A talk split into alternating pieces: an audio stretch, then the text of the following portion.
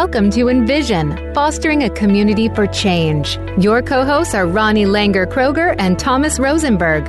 In today's program, you'll meet fascinating people who are implementing innovative ideas to make a difference both locally and globally. Now, here is your host. Hello, everyone. I'm your co-host, Thomas Rosenberg, and welcome to Envision. When we think about and discuss fostering regenerative communities, we often touch on social justice, inclusion, and equity. We want these values embodied in our organizations, whether they're for-profit, governmental, or in the social sector. Yet there is frequently a gap between intent and impact that can stop progress on inclusion and equity. This gap comes from blind spots in the leadership, such as the lack of objectivity and implicit biases. And I believe we need to discuss these blind spots in order to create the dynamic, inclusive, equitable organizations and communities we seek. To discuss this with me today is the Reverend Dr. Diane Johnson. Hi, Diane. Welcome to the show. Thank you. Very often, depending upon the community that I'm with, I use the Reverend, and sometimes I don't, which is fascinating. Talk about that more. And it speaks to people's not just implicit, but direct biases against organized religion. Indeed. Well, that's a perfect lead-in because, you know, you have a really fascinating background and, you know, a PhD in organizational development, and you recently completed and were your Master's of Divinity and ordained in the United Church of Christ as, I believe, a public community minister. Mm-hmm. Right. So could you briefly explain your journey? Yes, exactly. What is that and what do you focus on? Yeah. So I guess I will actually start with the fact that I've always been a change maker. I've always been someone who facilitates folks, individuals, organizations, exploring and examining where they are, their communities, their organizations, in service to creating change. And so the path to being a minister actually started when over 20 years ago, where I was really actually even longer than that. When I was in high school, I actually did a report on the Warren Court. And I was fascinated by that there could be an institution like the Supreme Court that could have such phenomenal impact on justice in the United States. Very, very different than what we have right now. So originally I wanted to be a lawyer. So I went to University of Pennsylvania undergrad. I was going to be a political science major. I took one political science class and one law class. And in the law class, they said, oh, well, there's not necessarily a direct correlation between the law and justice. And I was like, what?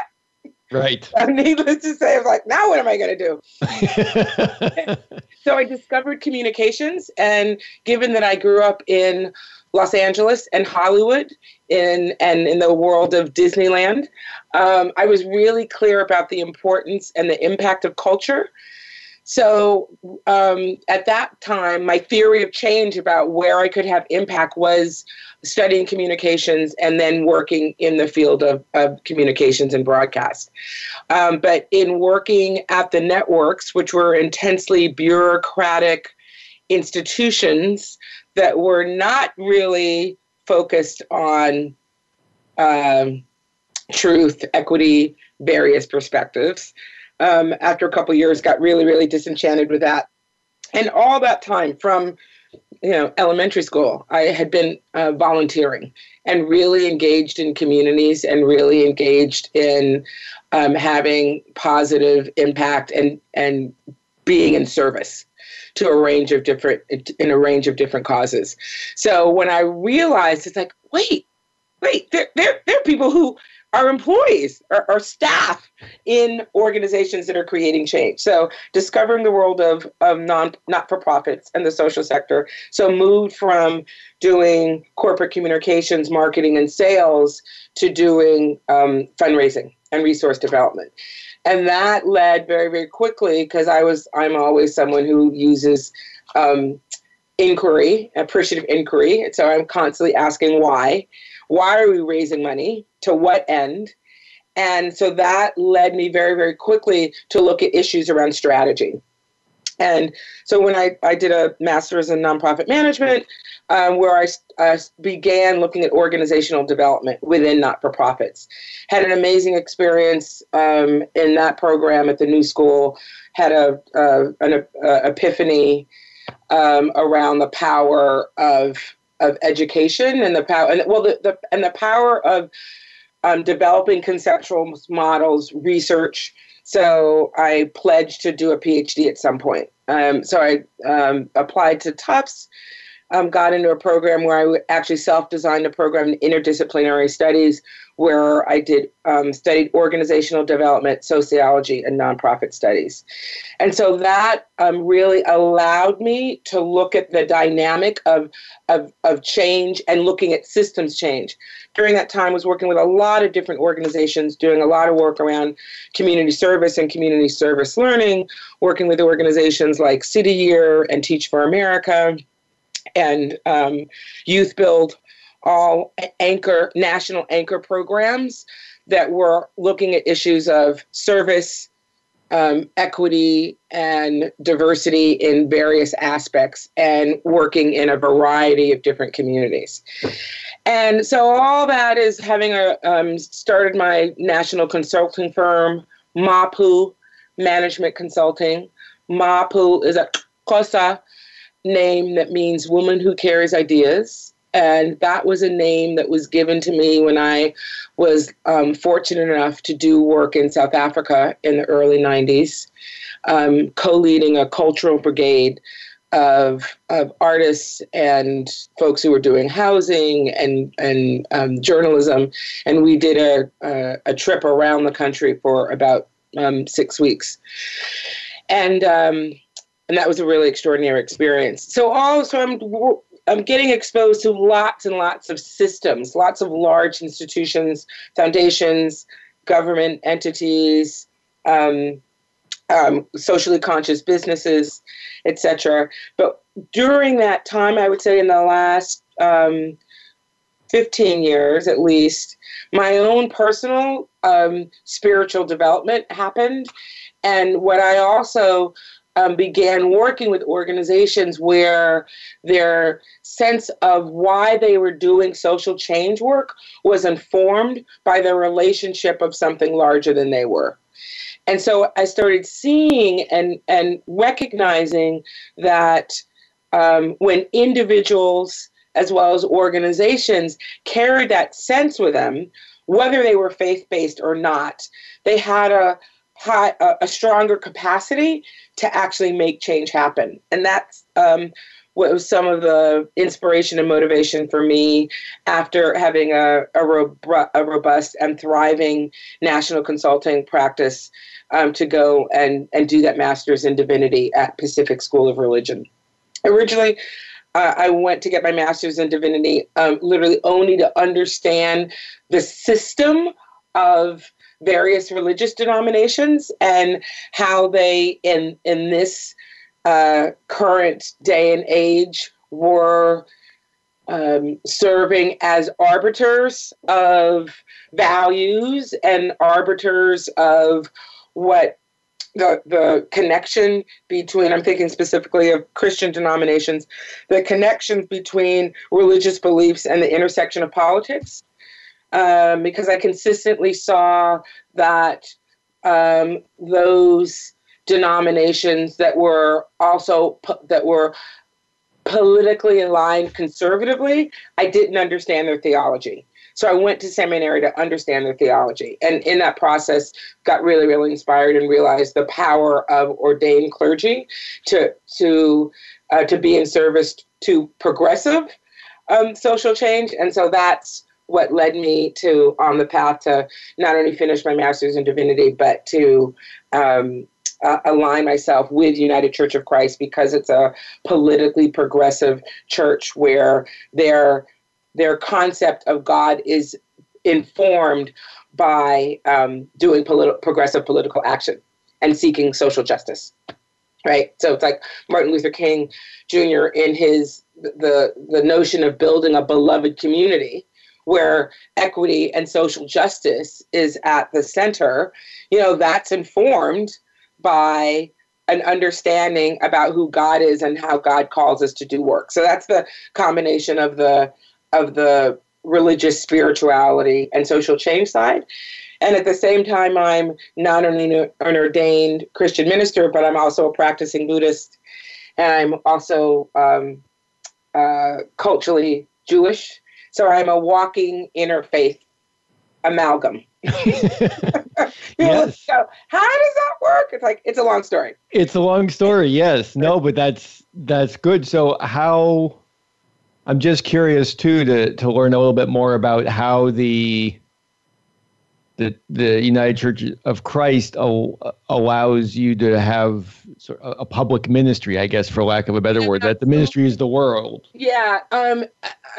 It's a longer, and I don't really want to focus the whole program on, you know, progressive Christian denominations, but it just really quickly. So within the United Church of Christ was created in the mid 50s or 60s, as when three different historic denominations, the Congregationalists. So Congregationalists. So when I was just in New England for the last 2 weeks. And I have a joke where, because New England is the bedrock and the history of our country, everywhere you turn, there's a Congregational church. I'm like, oh my God, there's another one. Oh my God, there's another one. And so, and what Congregationalists as a denomination, they're founded, literally, their history is about, embodying social justice. So Congregationalists were the denomination, were the people that funded when the Amistad, that slave ship that was taken over by the captive slaves, and they were thinking that they were sailing back to Africa when they were actually switching back and forth and ended up in Connecticut.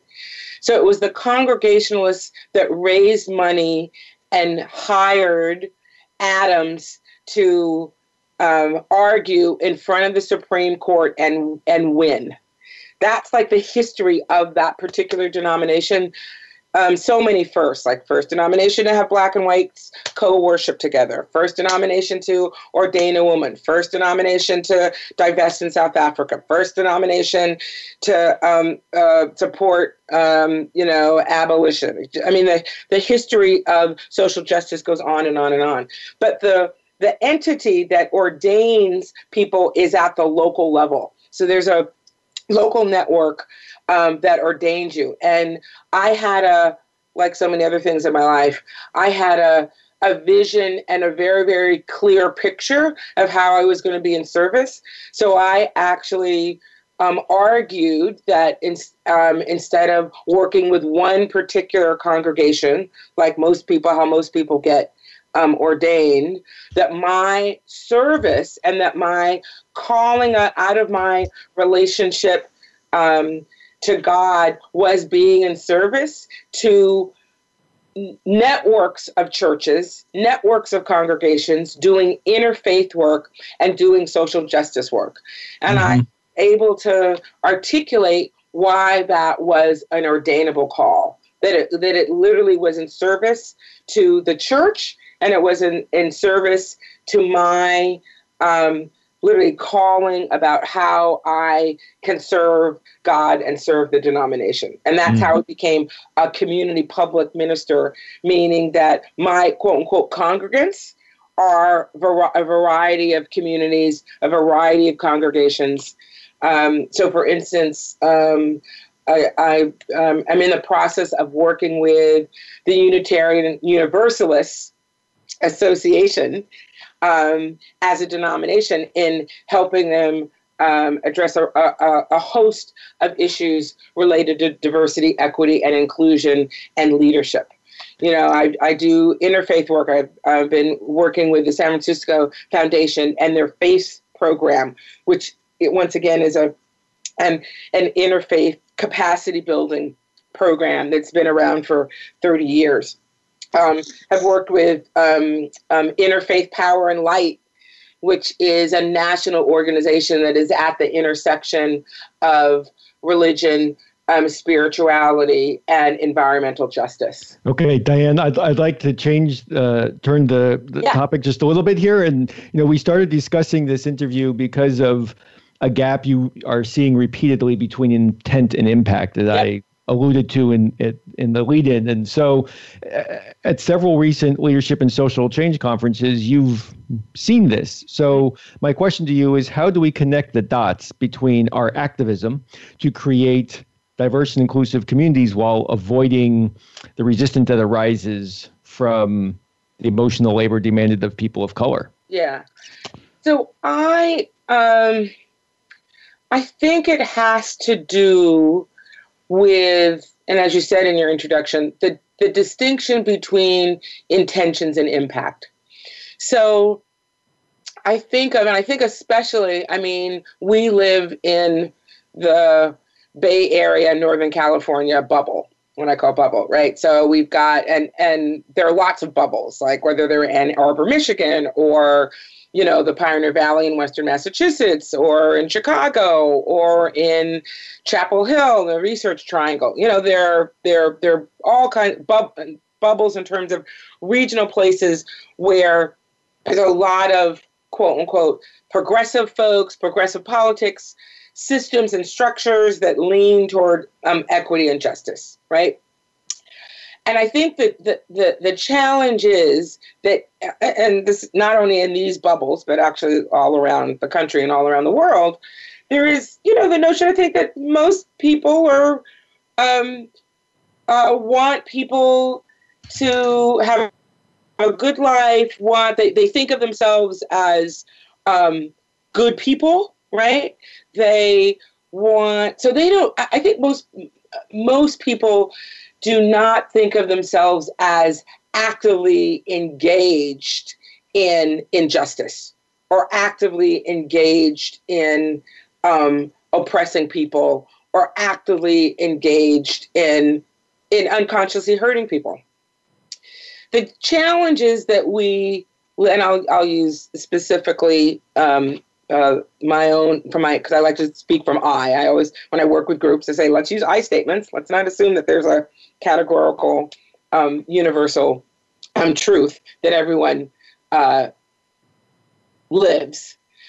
But what I see is that there, because the dominant culture, which is, what I'll say, which is white, which is heterosexual, which I would say, again, culturally middle class, regardless of what actually the economics of people are. There is a normative culture. There is, and I use the statement, what do fish talk about? Well, you can be pretty sure that it's not water because they're in it. The water that people swim in is dominant culture. And what happens is that difference between you have the intention, you know, well-meaning or good intention people, or directly people who identify themselves as activists, people who identify themselves as change makers in the world, whether it's in education or community health or medicine or technology, you know, all of these landscapes that make our society and our culture thrive. All of those landscapes are immersed in a dominant culture, and I would argue that and many people argue that dominant culture is around whiteness, which is why we have this emergence over the last 5 years about where where change makers are explicitly talking about dismantling white supremacy. And they use that term white supremacy on purpose. And for many people, it's like, white supremacy, ooh, that's kind of hyperbolic. That's a little extreme. Like, you know, I'm not someone walking around in sheets and a cone, because that's their image about what white supremacy is. But what has been happening over time, as we have seen it's like the cover has been lifted in terms of the profound negative impact of that white supremacy, right? So for instance, just in Oakland this week, or I guess last week, I was away, but, you know, 2 women of color were in a train in Concord. They rode the train in Oakland, and one of them was killed, right? And mm-hmm. and there was at least 1,000 people who were protesting in Oakland earlier this week because they saw that act, because it was a white man who engaged in that horrific act of violence. They see that as not just as an individual episodic tragic event. They understand that that is a reflection of a systemic belief that brown and black lives don't matter as much as other lives, right? And so this is a very long-winded way of saying that the challenges that we have is that there is like, oh, well, that's out there. All of that racism, sexism, you know, homophobia, all of that is out there, and that doesn't live in me. But the reality, because of the way dominant culture is, that and how, I would say specifically, racism is interwoven, is in the DNA of America, that every American institution had racism and had the fundamental belief that black and brown people were actually anywhere from not people to expendable. So this is in the pores of American culture. So it's very, very challenging for individuals to, I want to put it in a positive way, that the opportunity to be in consistent inquiry about how am I unconscious in the way that I run my life or in the way that I run my organization that represents racism, that represents sexism. I mean, if we think about the massive changes socially and culturally between Black Lives Matters, Me Too, economic justice movements, those are movements that are an acknowledgement that systemic and structural institutional change must happen. And what I think consistently happens is individuals will say, well, I as an individual, I haven't harmed anybody, so why do I need to explore and examine my individual behavior? You know, that's the system out there that's prejudiced and deeply rooted in excluding people. But the reality is that systems are made up of individual people. Okay? Right. So we're going to have to take a short break. We'll continue our conversation with the Reverend Dr. Diane Johnson of Mapu Consulting in a moment.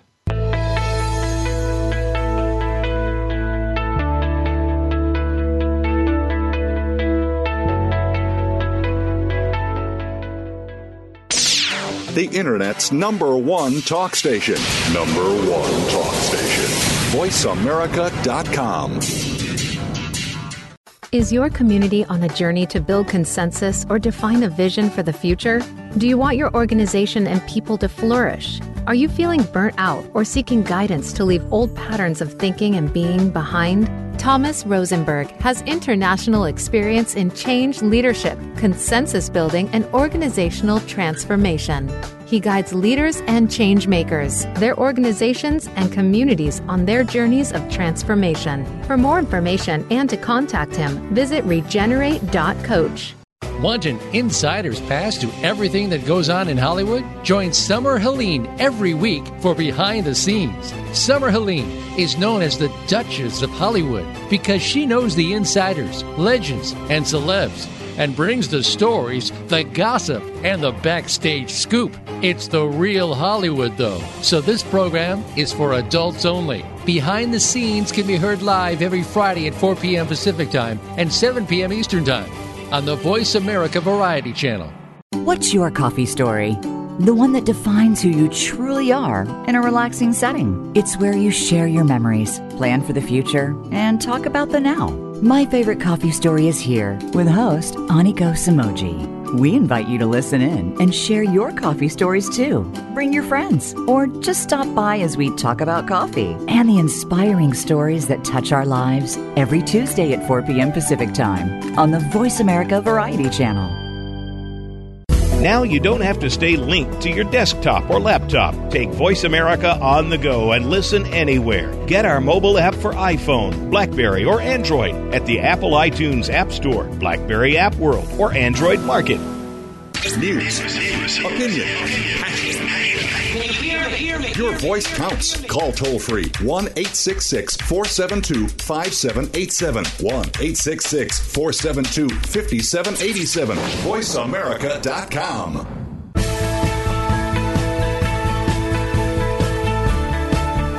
You are listening to Envision. To find out more about the program or to leave comments and questions, please visit our Facebook page at facebook.com/Envision Regenerative Communities. Now back to this week's show.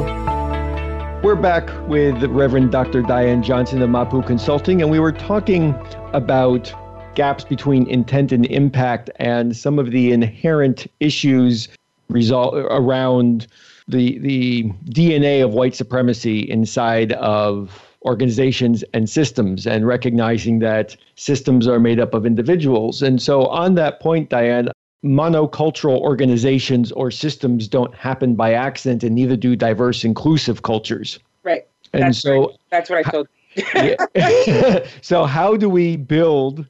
Yeah. How do we connect those dots and build inclusive, equitable organizations? Because I think this is really important for, I can imagine folks listening to this, because I want to bring it down to how do individuals working in organizations, how do we build? Yeah, because I realized that the first segment I might have felt a little theoretical and a little conceptual, so I want to bring it down to one-on-one. But I will say that one way to think about it is, you know those Russian nesting dolls? And I think they're called Petrushka dolls? Yeah. Mm-hmm. Where there's like the tiniest one, and then there's a bigger one, and a little one, a bigger one, and a bigger one. If we think of ourselves as at an individual, we are the smallest doll.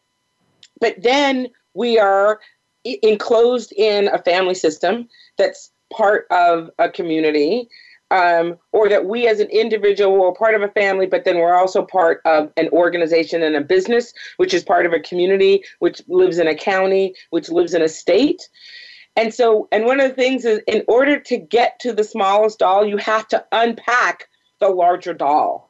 And one of the things to think about is, what is our relationship as an individual to other individuals in our organizations, and that the relationships get bigger and bigger and bigger.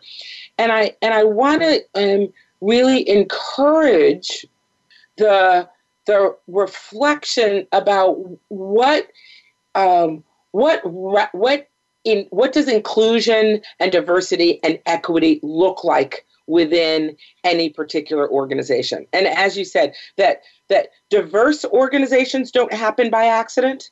They happen by intention, commitment, allocation of resources.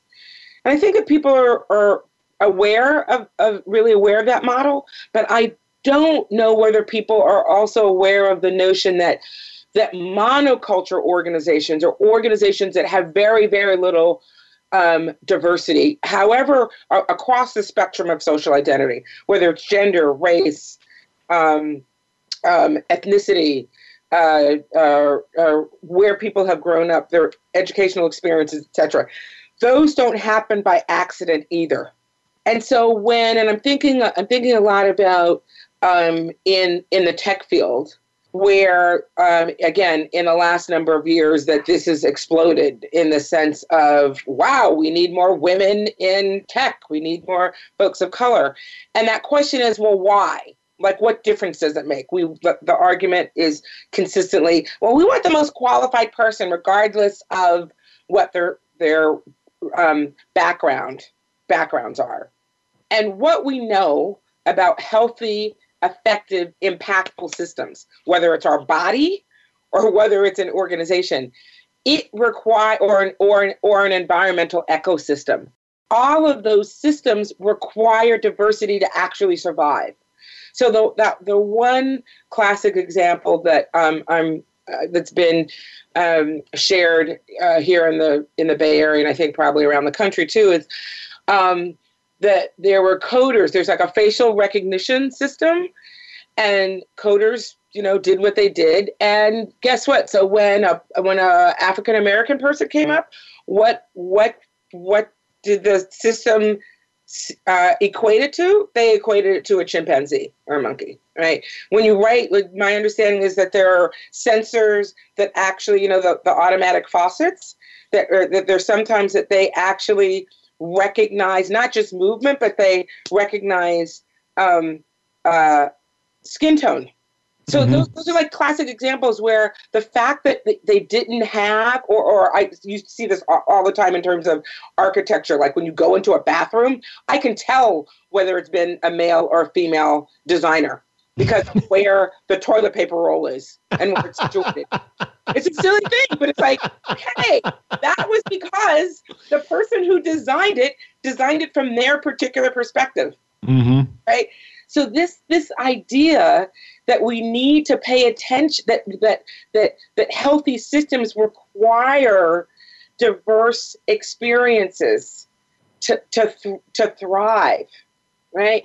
And in my experience in working with over 8,000 individuals and organizations who are working at organizational effectiveness, and they're working at impact, and they're working at how to literally change the world for the better, I almost say every instance of when an organization shifts to understanding why diversity, equity, and inclusion is important, is it because they have some type of interpersonal experience that literally lights them up, where it's no longer theoretical, where no longer is inclusion and diversity theoretical, but it's like they have an experience where it's like, oh, I really didn't see that blind spot. Like I had no idea, right? And once that experience happens, where they can interrogate it, and then, and I think this is what's really important: the ability for us to be self-reflective and to interrogate our experiences with compassion and understanding that then helps us start working on how we see the world and experience the world, and therefore can create organizations that really walk the talk around equity and justice. Right? So for listeners, how would they be able to become more aware of their own blind spots, their own implicit biases, and what can they do to foster that amongst in themselves as well as in the organizations and communities in which they work, live, and operate? Yeah. So I was fortunate enough early in my career to hear Gloria Steinem talk. And I remember her saying, if you have a response to something, and then if you were to change, she was specifically talking about gender. And if you change the gender and your response might be different, it's not necessarily sexism, but you get to look at it. And I think that this is I remember the first time I went to work down south. And I was sitting in a restaurant. And this woman came up to me and started asking me about, like, what time are you open and blah, blah, blah. And I was like, and I'm not even in the front, right? I'm like sitting at a table off to the side. And she goes, well, I thought you worked here. And I looked at her, I said, and would you ask me that question if I was white? And she goes, oh, of course not. Ding, ding, ding. Because that question took her so off guard that she actually answered honestly. So that's an example. Right. So it is. So it's an example. Like if your response or if your action might be different because of either the race or gender or sexual orientation or gender identity, if you're, you at least you have the opportunity to inquire about that. So when I think about this all the time, and literally, and this is where actually microaggression, this whole notion of, not even notion, but the idea of microaggressions, where unconscious people are constantly either having an action or having a question that occurs because of the gender or the racial identity or the sexual identity of someone. So for instance, I have locks, and I always put my hair up in really, really cool, cool styles. And so very often, curious, mostly white women will go, there's now a t-shirt that says, do not touch the hair. Right. Okay. It's like, look at your hair, and I want to touch it because it's new and it's interesting. Now you wouldn't do that to someone that you were familiar with and you understood their hairstyle, right? So you don't think about it as a racist thing when you want to it speaks to motivation. Why do you want to do that? Now, it might be out of curiosity because, again, so many people, we live in isolated cultures, or we live in places where we don't have diversity in our lives, right? We are more segregated now than we have been in the last 60 years, right? Wow. The level of economic and racial segregation is terrifying. And what that unfortunately has done for many people is it does not allow them to build individual relationships with people who are different than they are. So for the individuals who are thinking, well, how do I work on creating an inclusive, diverse organization or business or congregation? It's about, you have to build relationships with people who are different than you. And then people say, well, I don't know any, Latinx. I don't know any, folks of African descent. I don't know any Indians. So what do I do? And my answer, and this is about intention and commitment, is that then you get to actually make a conscious effort to develop relationships, to develop organizational systems and structures that allow folks that look different and have different experiences for you to come in. So I'll share a strategy that I suggest to a lot of clients. So if you have a position open, you have a commitment to the diversity of the pool, which means that you're going to have to be aware that there's going to be some challenges because you might not fill that position, because most often you fill that position by using your own internal network, which oftentimes happen to be very monocultural. So you have to have a commitment to, in your recruitment pool, that your recruitment pool has to be diverse. And so therefore you have to spend the time and energy to conduct outreach to make sure that you get as broad array of candidates, because if you get a wider array of candidates, at least you expand the possibility of having folks who have different, diverse, unique experience that will add to the organization. And the organization has to be willing to not do what I call M&M diversity, all different colors on the outside, but it's all the same inside. So if everyone's, you've got like this whole rainbow effect, but everyone comes from an Ivy League school or comes from the same three colleges and lives in the same area. That's what I would call superficial diversity and inclusion. So organizations have to be willing to look at their culture to see, is the culture willing to change and shift to really create a culture that allows people with different perspectives, different orientations, different experiences to be profoundly welcomed and be part of the team. And on that powerful note, we'll be right back after a short break.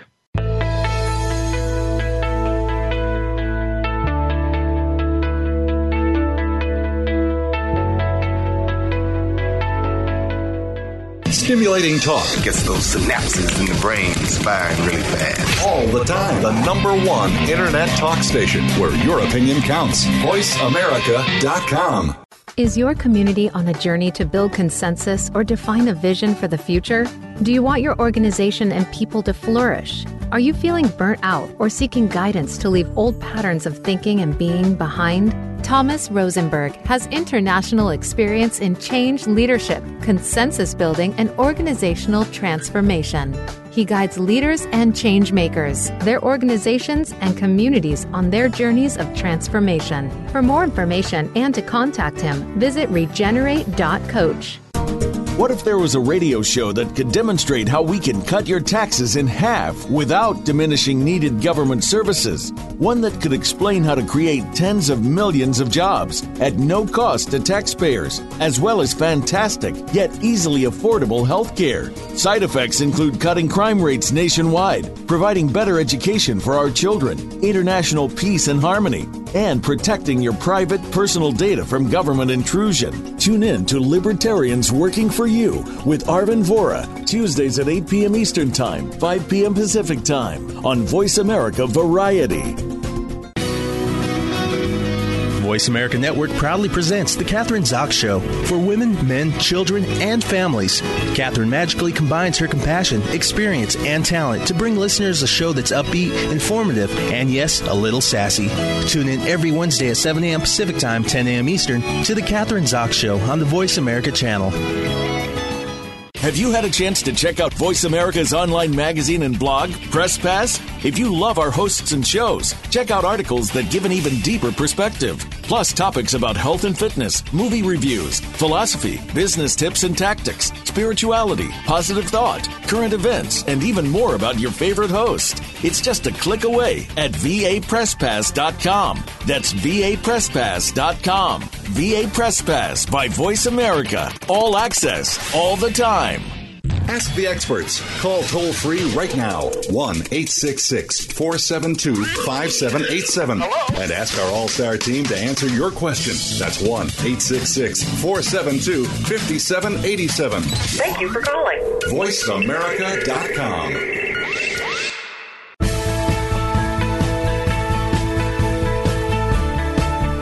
You are listening to Envision. To find out more about the program or to leave comments and questions, please visit our Facebook page at facebook.com/Envision Regenerative Communities. Now back to this week's show.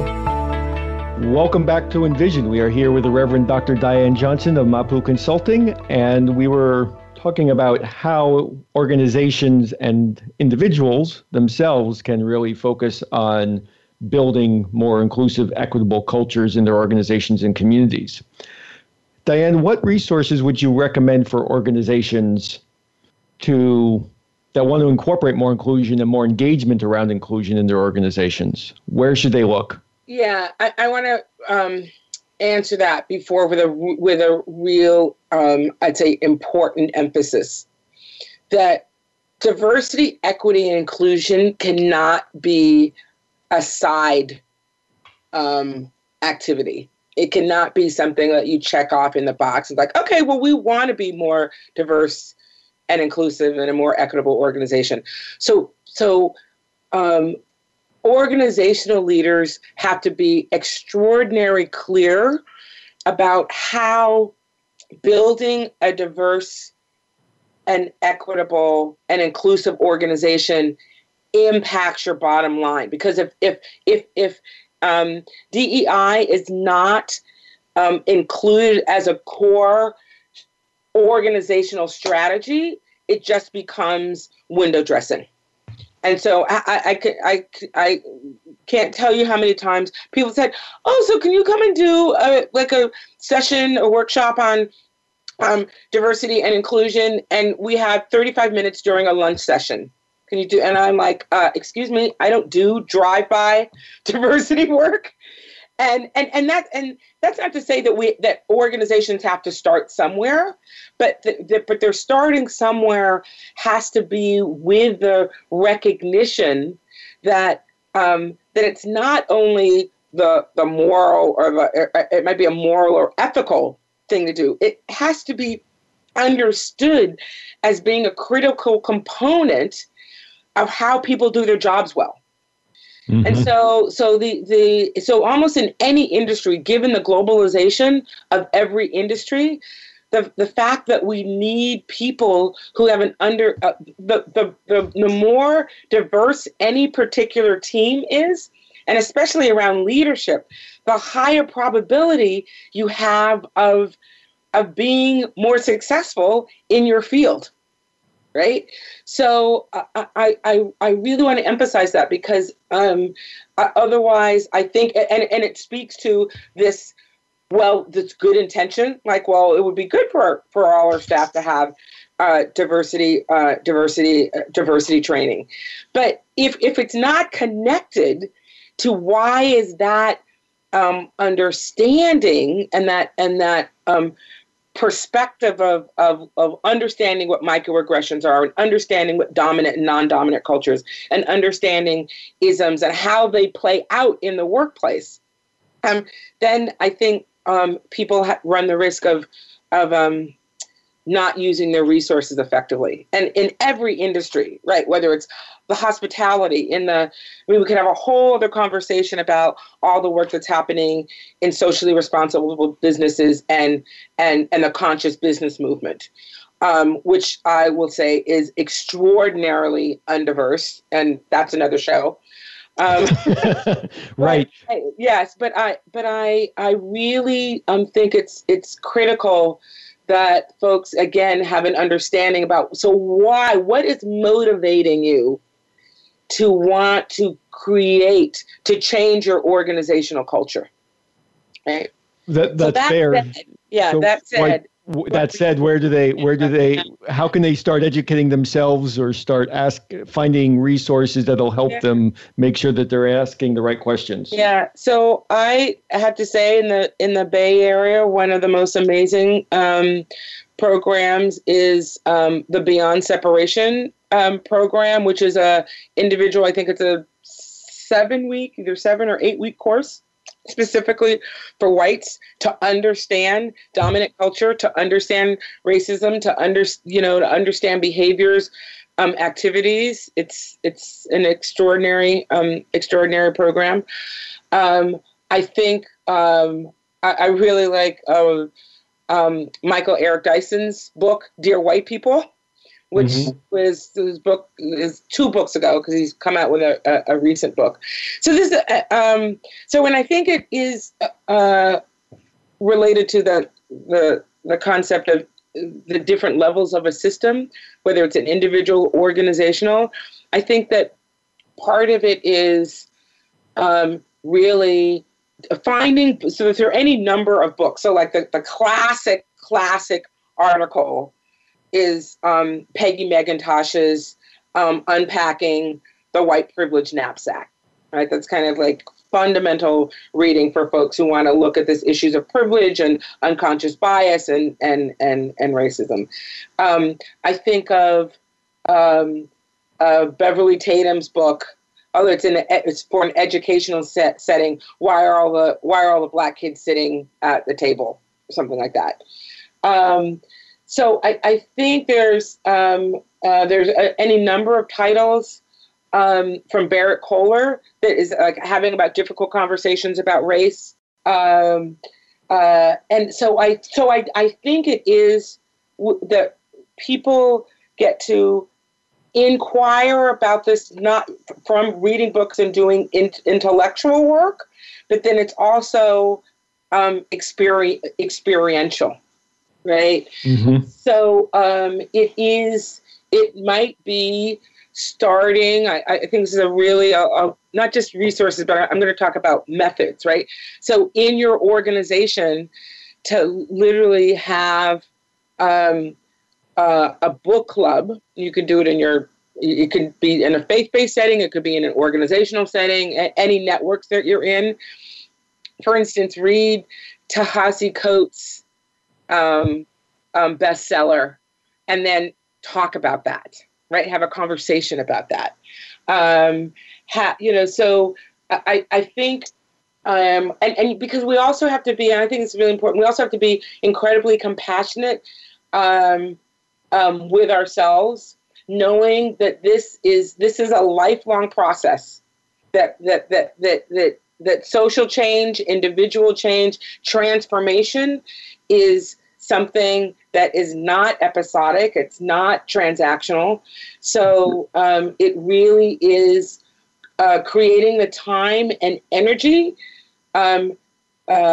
to do this. And I'm not really answering your questions in terms of very, very specific resources. No, but that's good. That's good. I think it's also very powerful that you mentioned that it's not transactional, which is also very typical of our culture, and it's really transformational. So it not being episodic, but something of an evolution, that we are always becoming, and that's part of a regenerative community and building a regenerative society. Right, right. So I would like to ask you, in the short time that we have left, like, what do you offer at Mapu, and what are you currently focusing on? What's next? So the name of my firm actually is Mapu Management Consulting. I added the management a bunch of years ago because it really is about management consulting. So I am fortunate enough, and I'm really, my dream clients are those organizations that really want to transform, that they want to create deep cultural change within their organizations, and they want to figure out a way to do it. So I, as a consultant, I'm also fortunate to, I work with clients over time. So I'm not one of those consultants who like drops in, parachutes in, and then leaves. So I'm working a lot with national initiatives, regional initiatives, or local networks that are engaged in some kind of systemic change. So whether it's an organization that really wants to look at supporting and building the capacity of the education pipeline for young people, or whether it's a major foundation in their environmental program and looking at, again, using racial justice as the lens in how they do their work and how they fund and how they support networks. So it is really about, and I'm lucky enough to work in a range of different fields and landscapes, although right now I'm focusing on a lot of interfaith work, a lot of socially conscious businesses, and a lot of work in leadership development across different fields, and that. Super. Mm-hmm. Super. I was just going to say thank you. It's been an honor having you here today, and I'm just delighted that we were able to have you come in. Okay, great talking with you. And yes, we've spoken about how raising awareness of blind spots in leadership supports the building of an inclusive, equitable organization and a community. And listeners, if you're enjoying this show, we ask you that you consider supporting its ongoing production and development with a one-time or monthly ongoing donation. This show has been part of the gift economy for the past year, and we ask that you consider giving what you think it's worth. We now have over 23,000 downloads in 53 countries and 38 states in the District of Columbia. So please go to www.steadyhq.com/support-envision. Thanks for joining us today. I'm your host, Thomas Rosenberg, and this is Envision.